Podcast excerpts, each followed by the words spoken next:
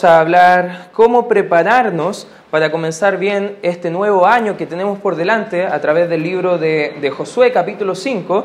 Y la palabra de Dios, ya lo que vamos viendo hasta el día de hoy en el libro de Josué, lo que está pasando, Dios llama a su pueblo a través de Moisés para salir de Egipto. ¿Y qué pasa? El pueblo no quiso creer en lo que Dios había dicho y ellos estuvieron vagando o divagando, por así decirlo, eh, de cierta forma, en el desierto por 40 años.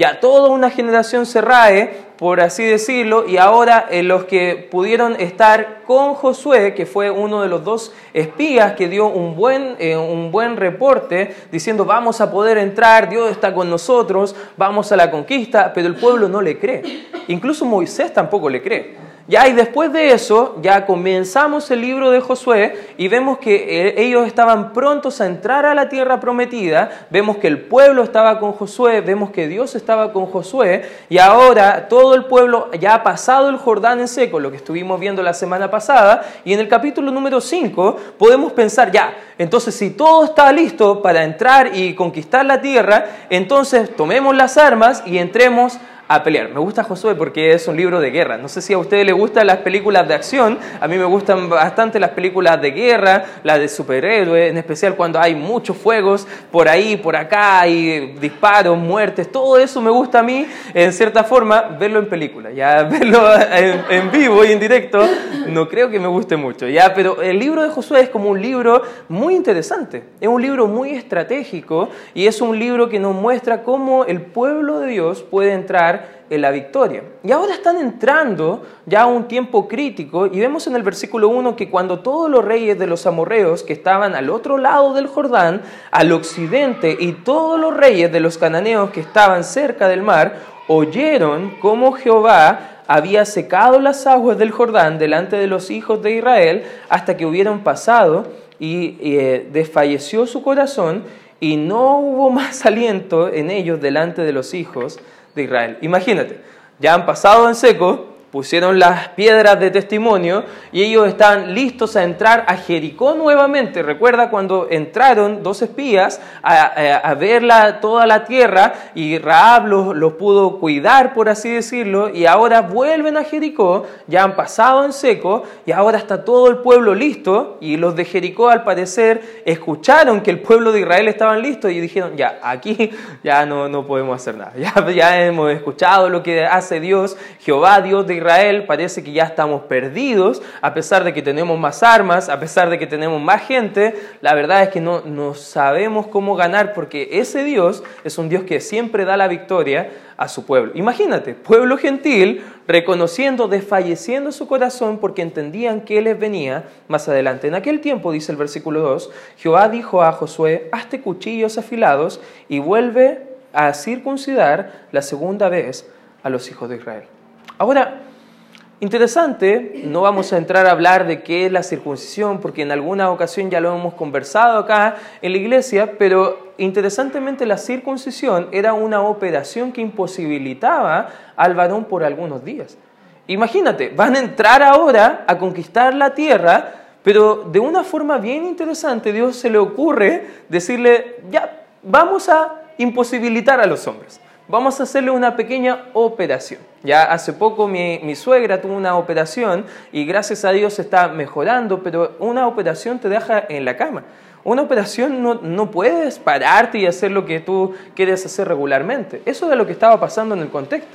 Ahora, ¿por qué Dios permitió que en cierta forma el pueblo pasara por esta operación? Vamos a hablar un poquito que el pueblo de Dios debe estar preparado antes que se les pueda confiar la victoria.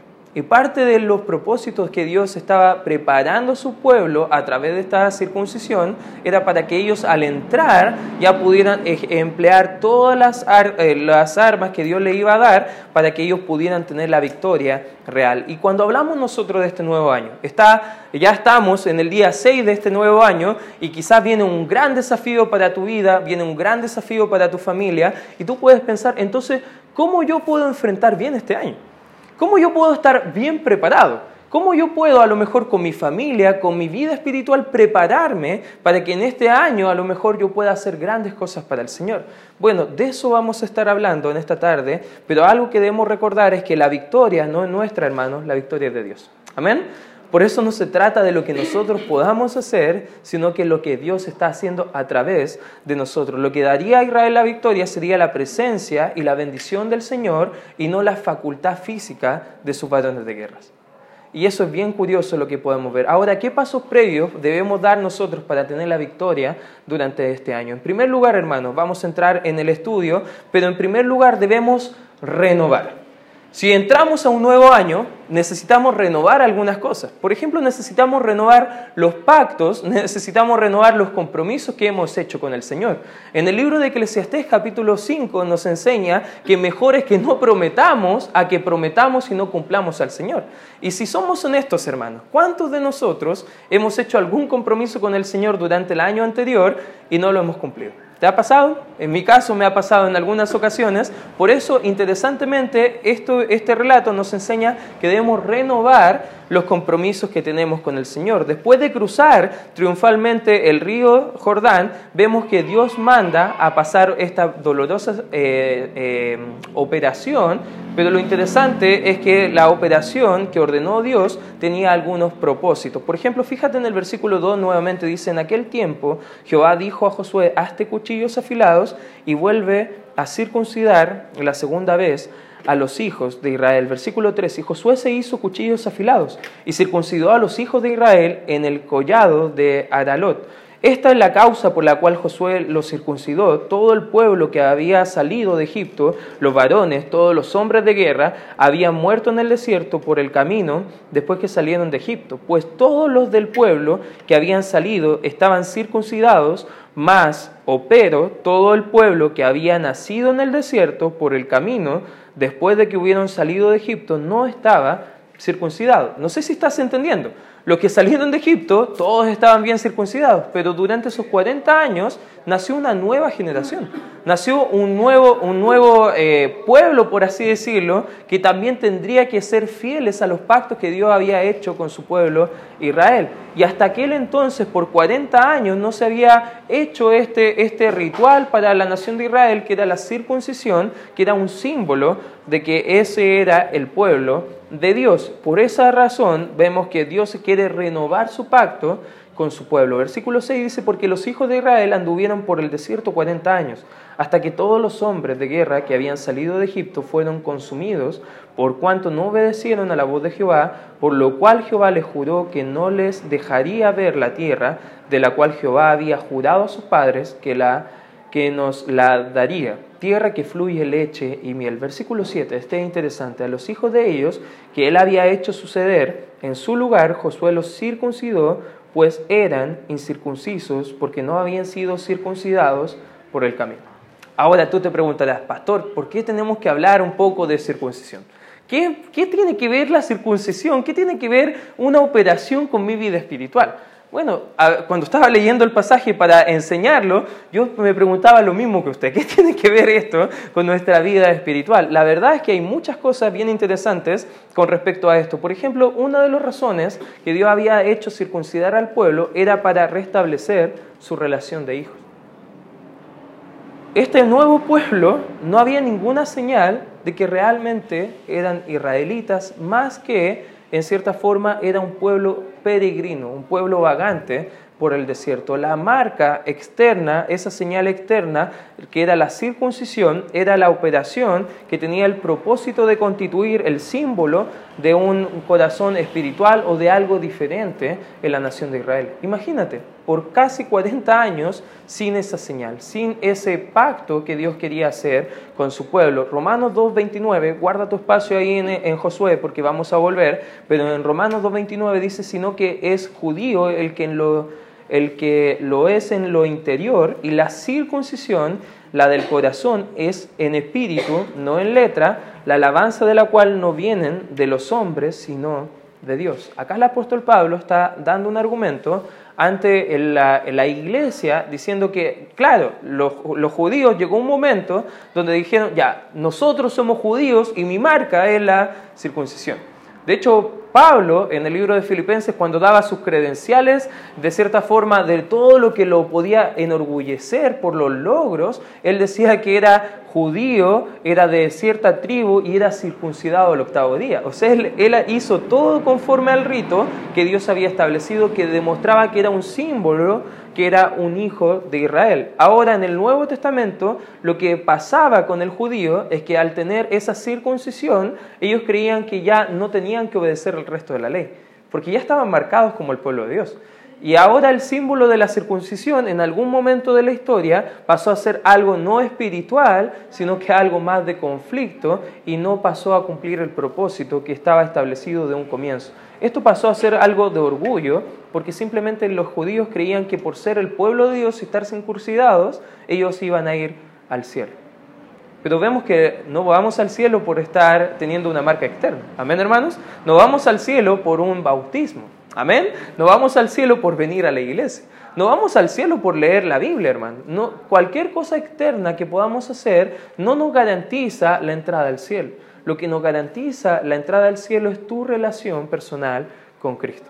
Por eso Pablo en el libro de Romanos decía que la circuncisión externa ni importaba, porque lo que importaba era la marca o el símbolo de ser un hijo de Dios internamente. La fe que hay en Cristo es lo que realmente era la marca que quería ver eh, Dios en la vida de sus hijos. Mientras fueran circuncidados, creían los judíos que ellos podían vivir como se les antojara.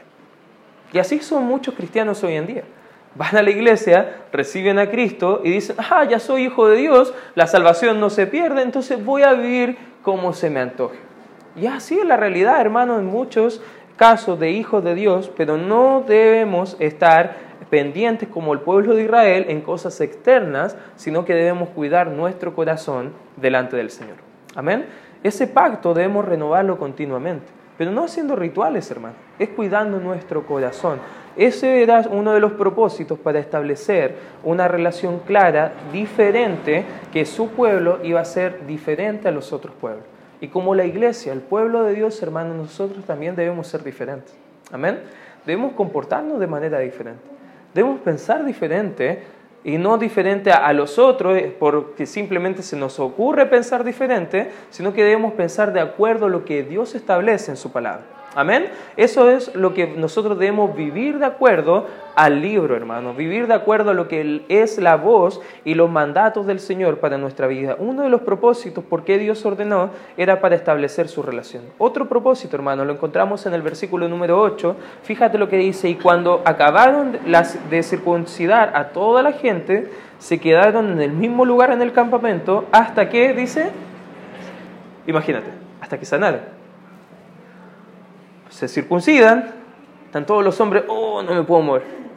no sé si le ha pasado, dama, que a veces usted se enferma y sigue haciendo todo normal, pero cuando el hombre se enferma es como que no sirve para nada. ¿Le ha pasado, hermana? ¿Puede ver eso?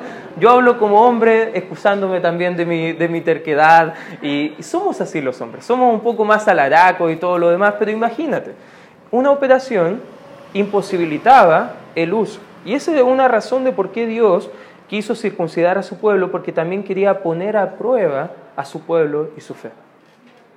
Imagínate. ¿Qué hubiese sido a lo mejor motivo de orgullo para esos varones de guerra entrar a ganar la batalla con todas sus facultades? Pero Dios dijo, no, no se trata de tus fuerzas, se trata de lo que yo voy a hacer a través de ti. Y la circuncisión era una marca también de debilidad en cuanto a los hombres que iban a entrar a esa guerra. Imagínate cuántas veces nos creemos más de lo que somos. ¿Cuántas veces creemos que somos importantes cuando no, no lo somos, hermano? Lo que en realidad nosotros no somos nadie, Dios es todo, hermano. La verdad nosotros somos inferiores, Dios es el que debe ser exaltado y cualquier cualidad, cualquier talento, cualquier don, cualquier habilidad, cualquier cosa que podamos hacer, hermano, no es por nosotros, sino que es la gracia de Dios en nosotros que nos ayuda a servir, ministrar y compartir el Evangelio déjame decirte que Israel había acampado en el territorio enemigo a pocos kilómetros de Jericó. Estaban débiles. Si Jericó hubiese querido sacar sus espadas y derrotarles, adivina qué hubiese pasado. Podían hacerlo. Pero ahí entraba la prueba de la fe. Por eso cada vez que queremos hacer algo grande, hermanos, para el Señor, Dios pone a prueba nuestra fe. Y aquí el pueblo de Dios estaba poniendo a prueba su fe en cuanto a su debilidad. Después de experimentar la victoria, Dios permite que seamos probados. Por ejemplo, Abraham en el Antiguo Testamento llegó a la tierra donde Dios le mandó. ¿Y sabes qué pasó cuando llegó? Hubo hambre en la tierra. Era la tierra de que fluía leche y miel, abundancia, pero cuando llegó, justo todo se secó, todo se marchitó, había hambre, porque Dios quería probar la fe de Abraham y salió probado de buena forma. Elías, cuando triunfó sobre los profetas de Baal, ¿sabe lo que pasó después? Fue amenazado de muerte. Cada hombre de Dios que hace grandes cosas para Él, después viene la prueba. Hermano, por eso cada vez que te vivimos en una victoria, pongamos mucho cuidado porque Satanás quiere derribarnos. Amén. Satanás quiere derribar a su pueblo. Quizás no podemos perder la salvación, pero el enemigo quiere hacer que tu vida sea un infierno. Por eso debemos ponernos a prueba nosotros mismos. Jesús después de ser bautizado fue llevado por el Espíritu al desierto y ¿sabes qué pasó ahí? Fue tentado. Una experiencia gloriosa. Dios dice, he ahí mi hijo, en él tengo complacencia, lo amo. Y después estaba tentado por 40 días.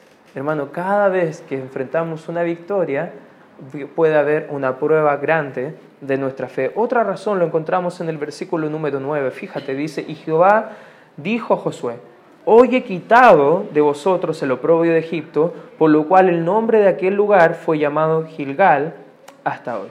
¿Sabe lo que estaba haciendo acá eh, el Señor? Eh, otro propósito de circuncidar era para quitar su vergüenza. Era para demostrar que realmente era el pueblo de Dios.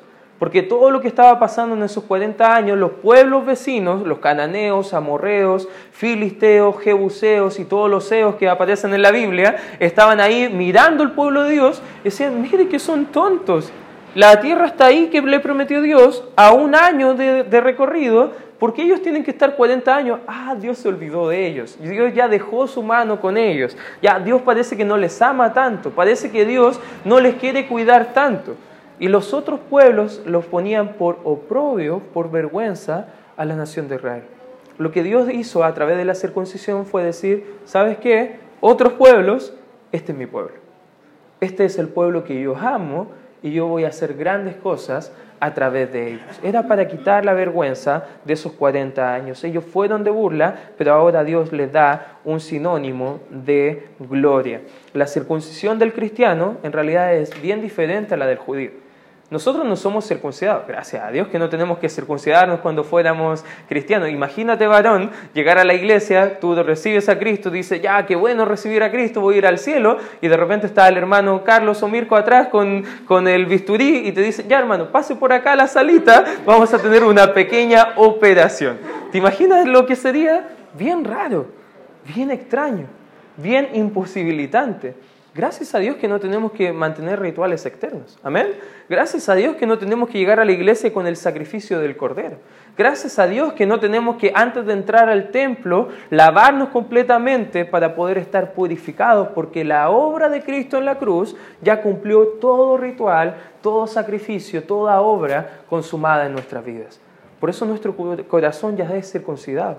Por eso nuestra mente y nuestro corazón son diferentes ahora que somos salvos. La Biblia enseña en Colosenses capítulo 2, versículo 1, que en él también fuisteis circuncidados, fíjate, hablando Pablo por la inspiración del Espíritu Santo a la iglesia en Colosa, dice, por él también fuisteis circuncidados con circuncisión, pero fíjate cómo lo especifica Pablo, no hecha a mano al echar de vuestros cuerpos el cuerpo pecaminoso carnal en la circuncisión de Cristo.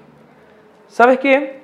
Esta circuncisión nuestra es bien diferente a la que ellos pasaron, porque no se trata de una operación física, se trata de una operación espiritual interna que destruye el cuerpo pecaminoso carnal, que destruye todas esas luchas que antes no podíamos vencer, pero ahora estamos preparados para enfrentar el pecado y tener victoria. Hermano, ¿quiere enfrentar este nuevo año en victoria? Amén. ¿Quiere enfrentar este año preparado para saber cómo avanzar? Sabes que Dios ya nos dio las herramientas en Cristo Jesús. Somos benditos en toda bendición espiritual, según lo que nos enseña la Biblia. La fe en el poder de Dios puede darnos el poder para vencer. Fíjate lo que dice el versículo número 12, ahí mismo en Colosenses 2, eh, versículo 12, dice, sepultados con Él en el bautismo, en el cual fuisteis también resucitados con Él mediante la fe, y fíjate la frase interesante ahí, en el poder de Dios, en el poder de Dios. El poder de Dios hace maravillas en nuestras vidas. Si usted cree que es por su poder, déjeme decirle que está equivocado, porque no se trata de nosotros. Al final de la historia no vamos a tener un libro de los héroes de la fe y no va a estar su nombre, hermano. ¿Sabe? El único nombre que va a estar en ese libro es Jesucristo. El único héroe, el único Señor, el único Rey de Reyes, el Señor de Señores. Él es el Alfa y Él es el Omega. Él es el principio y el fin, hermano. De Él se trata toda la historia y nosotros solamente somos quizás un signo de, puntuación ortográfica durante esa, ese guion, pero ahí estamos nosotros, hermano. Pero al final toda la historia se trata de Cristo, todo, todo se trata de Él y para Él. Romanos capítulo 6 dice, así también vosotros, en el versículo 11, considerados muertos al pecado, pero vivos para Dios en Cristo Jesús, Señor nuestro. ¿Sabes qué? Nosotros, al igual que los varones judíos en Gilgal, nosotros tenemos que considerarnos, hermano, muertos al pecado. ¿Sabe que Dios ya ha hecho una circuncisión en nuestra vida? Ya tenemos la marca de que somos hijos de Dios. Ahora nosotros al, entender esta verdad de nuestra nueva relación en Cristo, podemos renovar el pacto con Dios una y otra vez diciendo y reclamando que somos hijos suyos y que Él nos pueda ayudar a vencer en medio de la gran dificultad. Hermano, ¿quiere comenzar bien el año? Renueve los pactos con Dios. Renueve sus compromisos con Dios. Renueve su vida espiritual con el Señor. Si dejó de leer la Biblia durante el 2019, este es buen tiempo para renovar ese pacto con Dios y decir, voy a comenzar a leer nuevamente. Si dejó de congregarse fielmente, hermano, hoy puede ser el día que usted pueda renovar el pacto con Dios y decir, quiero comprometerme más con la iglesia. Pero haga un pacto con Dios o renueve el pacto con Dios y comience a ser fiel durante el 2019. En segundo lugar, hermano, también, ¿qué paso más debemos dar para comenzar bien el año? ¿Con qué pie queremos comenzar el año? Espero que con el pie derecho, ya, y aquí ya dimos un paso, vamos a dar otro paso. ¿Qué es ese paso? Debemos recordar. Debemos recordar, recordar la bondad del Señor. Hermano, Dios ha sido bueno, amén. Ha sido muy bueno con nosotros. Fíjate el versículo número 10 de la Escritura. Y los hijos de Israel acamparon en Gilgal y celebraron la Pascua. A los 14 días del mes por la tarde, en los que llamó eh, en los llanos de Jericó, perdón. Al otro día de la Pascua comieron del fruto de la tierra los panes sin levadura y en el mismo día espigas nuevas tostadas. Y el maná cesó. El día siguiente, desde que comenzaron a comer del fruto de la tierra, y los hijos de Israel nunca más tuvieron maná, sino que comieron de los frutos de la tierra de Canaán aquel año. ¿Sabes qué? Debían ellos recordar que habían sido esclavos en Egipto y que el Señor los había liberado de su dominio. ¿Cuál era el recordatorio del maná? El pan del cielo, que cada día Dios le iba a sustentar, que Dios le iba a guiar hasta la tierra donde fluía leche y miel. ¿Qué sabor tenía el maná? ¿Se acuerdan, hermano? Tenía un sabor bien particular, el único fruto, el único pan que tenía un sabor a leche y miel. Un sabor particular, un sabor riquísimo probablemente no sabía específicamente a eso, sino que era muy probablemente una alusión a algo tan exquisito, un manjar que nadie podía describir, pero imagínate ser alimentado literalmente día a día por el Señor mediante ese peregrinaje en el desierto. Esta gran verdad se encarnaba en la fiesta de la Pascua, donde ellos debían olvidar que eran un pueblo esclavo y recordar que Dios les redimió mediante la sangre del cordero que había muerto en aquel tiempo en Éxodo capítulo 12. Pasaba el ángel de muerte, ellos tenían que sacrificar un cordero y con la sangre del cordero pintar los dindeles de la, de la puerta para que el ángel pasara. Era un símbolo de lo que Cristo ha hecho en nuestra vida, Señor. La muerte ya no se enseñorea de nosotros. La muerte ya no tiene poder sobre el Hijo de Dios. Ahora el sacrificio del Cordero inmolado de Dios, Jesucristo, nuestro Salvador, es el que pagó ese precio y ahora nosotros podemos tener libertad sobre la muerte. Ellos querían eh, a momentos volver a la esclavitud de Egipto. ¿Te acuerdas que cuando le guiaba Moisés, una y otra vez el pueblo decía, Señor, queremos volver. Señor, nos hubiese sido mejor morir allá en Egipto que morir acá en este desierto. Ellos olvidaron lo que Dios había hecho. Y ellos deberían recordar lo que Dios estaba haciendo en su vida. Si la Pascua recordaba a los judíos su redención de Egipto, el maná les recordaba su deseo de regresar a Egipto. Por eso Dios cesó el maná, porque para que ellos no tuvieran más deseos de volver a su esclavitud. Hermano, a veces Dios les ha librado de tantas cosas, amén, les ha librado de tantos pecados, de tantas consecuencias del pecado, pero a veces somos bien necios y queremos volver a ese pecado. Por eso Dios quiere recordarnos cuán bueno es Él. Quiere recordarnos de que Él cesa todas estas cosas para que nos olvidemos de todo eso y que Él sea la única fuente de satisfacción en nuestra vida. Éxodo 16.3 dice, ojalá hubiéramos muerto por mano de Jehová en tierra de Egipto, cuando nos sentábamos a las ollas de carne, cuando comíamos pan hasta saciarlos. Qué olvidadizos, porque esa no era la verdad. Ellos no comían de esa forma. Ellos eran esclavos en la tierra de Egipto, pero ellos estaban criticando lo que Dios estaba haciendo en su vida. Qué terrible, hermanos, que a veces como hijos de Dios hagamos eso. Que Dios está bendiciéndonos, pero nosotros aborreciendo que cuando somos saciados y benditos por el Señor, nosotros estemos criticando lo que Dios quiere hacer en nuestra vida. Dios los había alimentado con el pan del cielo, con la comida de los ángeles, según lo que enseña Salmo 78, pero ellos seguían anhelando la comida de Egipto. Qué tontos ellos, qué tontos estos hombres. Dios sacó con mucha facilidad a su pueblo de Egipto, pero le resultó difícil sacar a Egipto de su pueblo. Así somos nosotros, hermanos. Dios nos saca, espiritualmente hablando, de este reino para trasladarnos al reino de luz de Él, pero nosotros seguimos con la mira acá. ¿Qué dice Colosenses 3.1? Lo vimos en la mañana, versículo 1. Dice, buscad las cosas, a ver, ahí bien. Si podéis haber resucitado con Cristo, buscad las cosas de, ¿dónde? Donde está Cristo sentado a la diestra de Dios. Versículo número 2 dice, poned la mira en las cosas de arriba y no en las de la tierra. Hermanos, a veces somos así. El Señor nos libra para vivir una nueva vida con propósito para Él, pero estamos enseguecidos y acá viviendo nuestra vida como si todavía no fuéramos salvos. Eso es lo que Dios quería evitar en eso. Nosotros hoy somos de esa forma. Muchos contradicen lo que profesan mostrando un apetito por las cosas pertenecientes a las cosas pecaminosas de esta vida.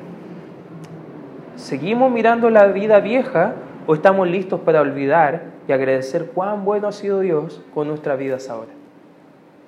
¿Seguimos rezongando contra el Señor, criticando por lo que no nos ha dado, o estamos dispuestos por agradecer lo que sí nos ha dado? Hermano, esto nos debe ayudar a recordar lo bueno que es Dios con nosotros. Amén. Nos debe animar a recordar qué Dios quiere hacer en, nuestra, en nuestras vidas. Dios es bueno siempre, hermano. Dios nunca falla y nosotros lo estábamos cantando incluso en una canción antes, que Dios nunca falla. Así es nuestro Dios, hermano. Debemos recordar esas bendiciones. Cuando lo recordamos, cuando renovamos los pactos, recordamos lo bueno que es Dios, ya estamos listos para entrar a esta victoria. Pero hay un paso más, y eso es lo que quiero hablar con ustedes. En tercer lugar, hermano, debemos reafirmar. Reafirmar que Dios está con nosotros en medio de este año.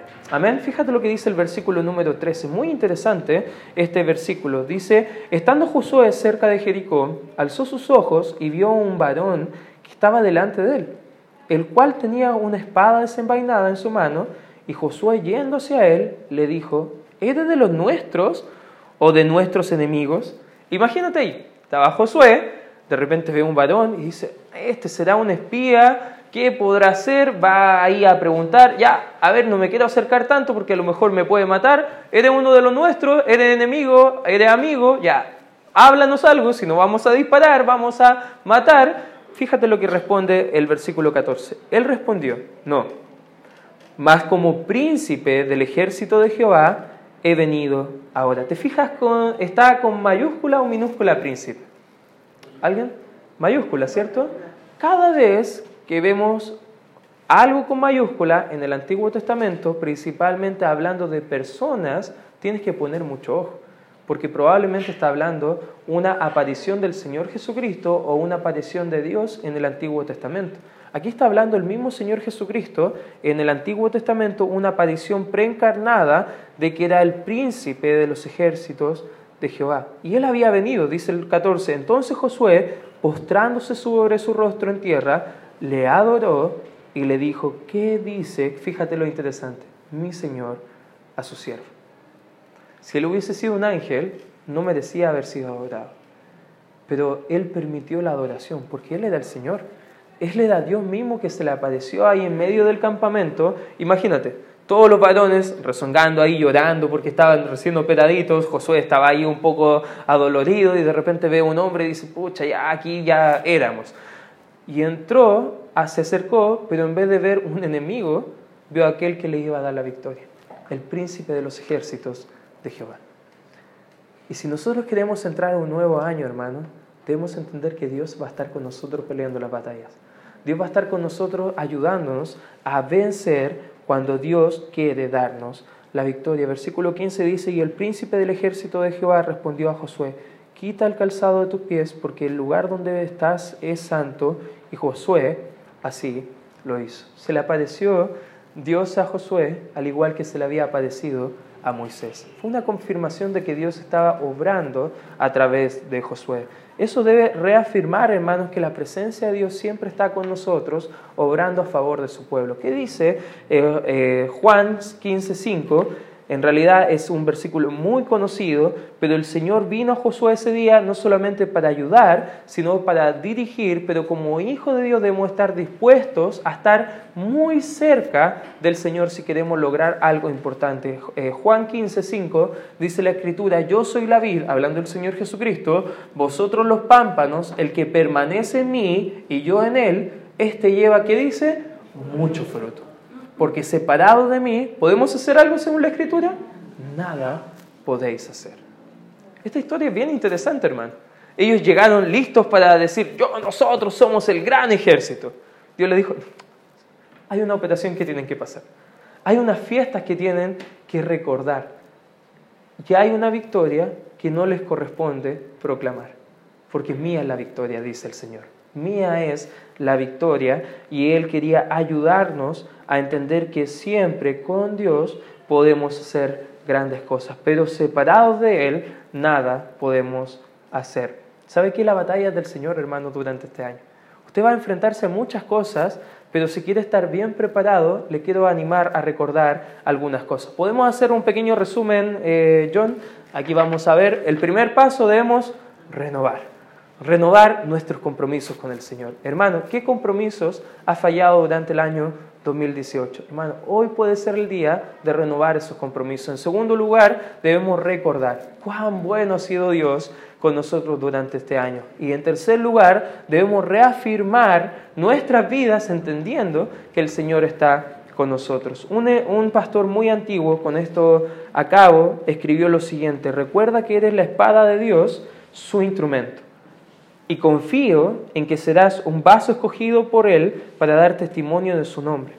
En gran medida, el éxito dependerá de la pureza y madurez del instrumento. No son los grandes talentos los que Dios bendice, sino la gran semejanza a Jesús lo que Dios va a recobrar. Un ministro santo es un arma temible en las manos del príncipe de los ejércitos de Jehová. Hermano, nosotros somos la espada, solo el instrumento. El que pelea la batalla es nuestro Señor. El que nos ayuda a ganar las victorias es nuestro Señor. Y si usted entiende eso, usted está listo y preparado para enfrentar este nuevo año de la mano del Señor, porque Dios va a conceder la victoria. Hermano, ¿hay algún pecado que no ha tenido victoria durante el año anterior?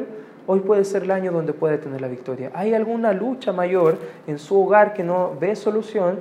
Permítale al Señor pelear su batalla. Hay algo que usted no puede hacer por sí mismo, déjeme decirle que hoy puede ser el día donde usted le pueda decir al Señor, Señor, tú pelea la batalla por mí. Prepárate para vencer este año y te quiero animar a que solamente se lo entregues al Señor y que permitas que Él pelee por ti. Vamos a orar. Gracias Padre por este tiempo estudiando tu palabra. Gracias Señor por todo lo que estás haciendo en nuestra vida, Señor. Y te ruego que tú nos ayudes a poder vivir la vida de forma que a ti te honra, Señor. Gracias Padre Santo por entregarnos la victoria, porque ahora entendemos que somos más que vencedores por medio de ti, Señor. Ayúdanos a poder empezar bien este año para glorificarte y honrar más tu nombre. En tu nombre oramos y pedimos tu bendición.